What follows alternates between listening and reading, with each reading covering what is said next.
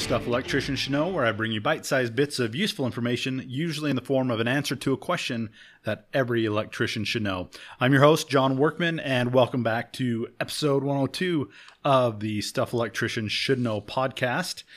Uh, what are we going to talk about today? Well, let's talk about my new book, Rules for Electricians.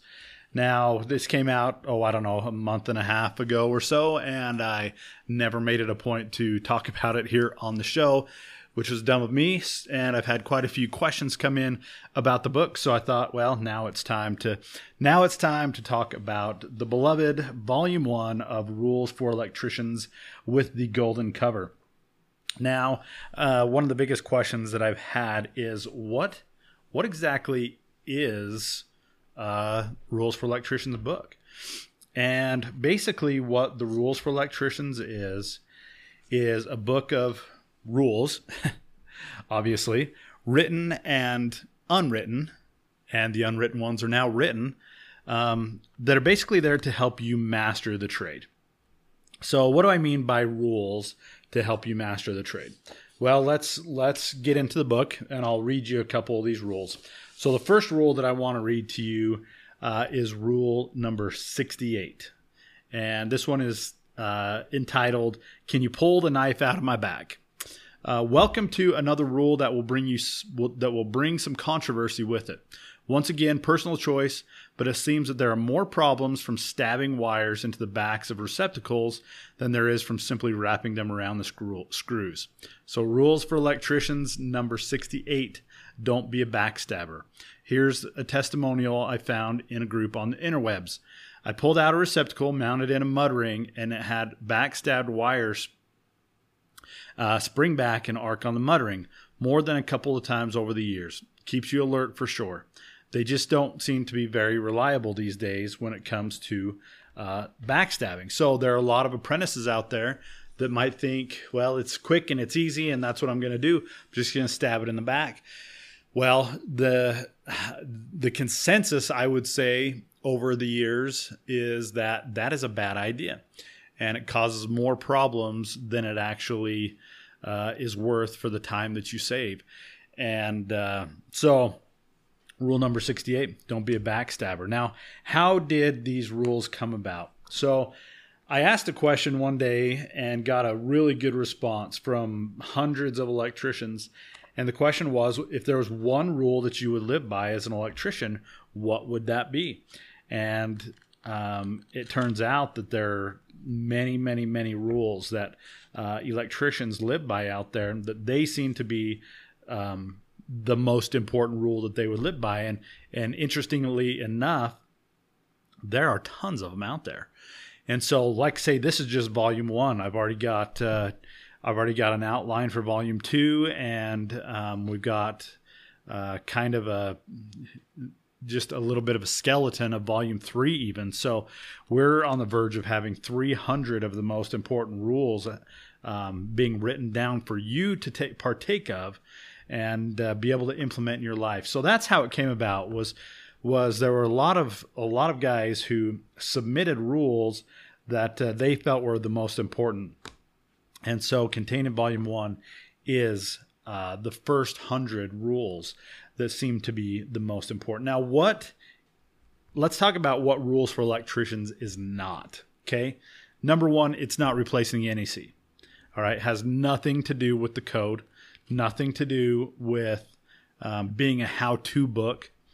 Um, like I say, these are these are written and unwritten rules, kind of like common sense things that you would that you would want to uh, that you would want to implement in your life. And so, concerning the NEC, let's go over to rule number fifty. Since we're saying that this is not replacing uh, the NEC or does not even pretend to be the NEC. Uh, winding up chapter 10 is the NEC. This is the National Electrical Code for any of you non electricians that might be reading this. So, rules for electricians number 50 Get to know the NEC. It will save you time and money. The NEC, also known as the Electrician's Bible, will be one of those tools that will definitely make your life easier in the long run. Don't be afraid of it. Don't show, shy away from it. I know it's a huge piece of literature and it can be intimidating, But if you're truly going to be a master of the trade, not just by name only, then you need to get to know the NEC. You may not use it all the time, but there are sections that you will need to know inside and out uh, for the type of work that you're doing. Take some classes above and beyond those required for you to keep your license. You won't regret having spent the extra time uh, learning and being able to pull uh, from that well of knowledge. So that is what rules for electricians is not.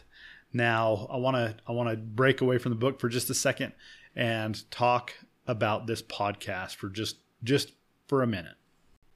Okay, so let's get back to the book, Rules for Electricians, and we'll we'll wrap this episode up. But why would you want this book? So I saw a I saw a meme on Instagram the other day, which kind of sums this up. You know, there was a there was a guy. Um, it may have even been um, off of Lord of the Rings or something. I can't remember, but anyways, he's he's looking back with this kind of grin on his face, and he says something. It says something to the effect of, "Okay, okay, you can keep your little secrets," and then you know in the in the uh, description below, you know, talked about how, you know, journeyman masters, this is how they treat apprentices when they, you know, when they keep them outside digging ditches instead of letting them come in and learn how to bend conduit. And, you know, it's kind of funny sometimes that there are some, I'm not saying all, but there are some, uh, some that are more experienced in the trade that just don't really want to teach the young guys uh, really what to do. Now, I'm not saying that they shouldn't be out there working hard and digging ditches and learning how to do those kinds of things because everybody's got to start somewhere and everybody's got to you know pay their dues quote unquote. Um, but there are a lot of these little tips and tricks and secrets that journeymen just kind of i don't know they're just kind of stingy sometimes. Like i say it's not all of them um, but there are some out there like that. And that's that's this book contains uh, much of that wisdom. And many of those things many of those secrets are inside of this book. And so that's probably one of the biggest reasons that you want to get your hands on this book is because you're going to learn a lot of these little little things that they're going to help you in the trade over time. And uh, so with that, I just want to read to you um, rule number 99. Let me uh, open the book back up here. Rule number 99 because it kind of goes along with, with that whole uh, learning aspect.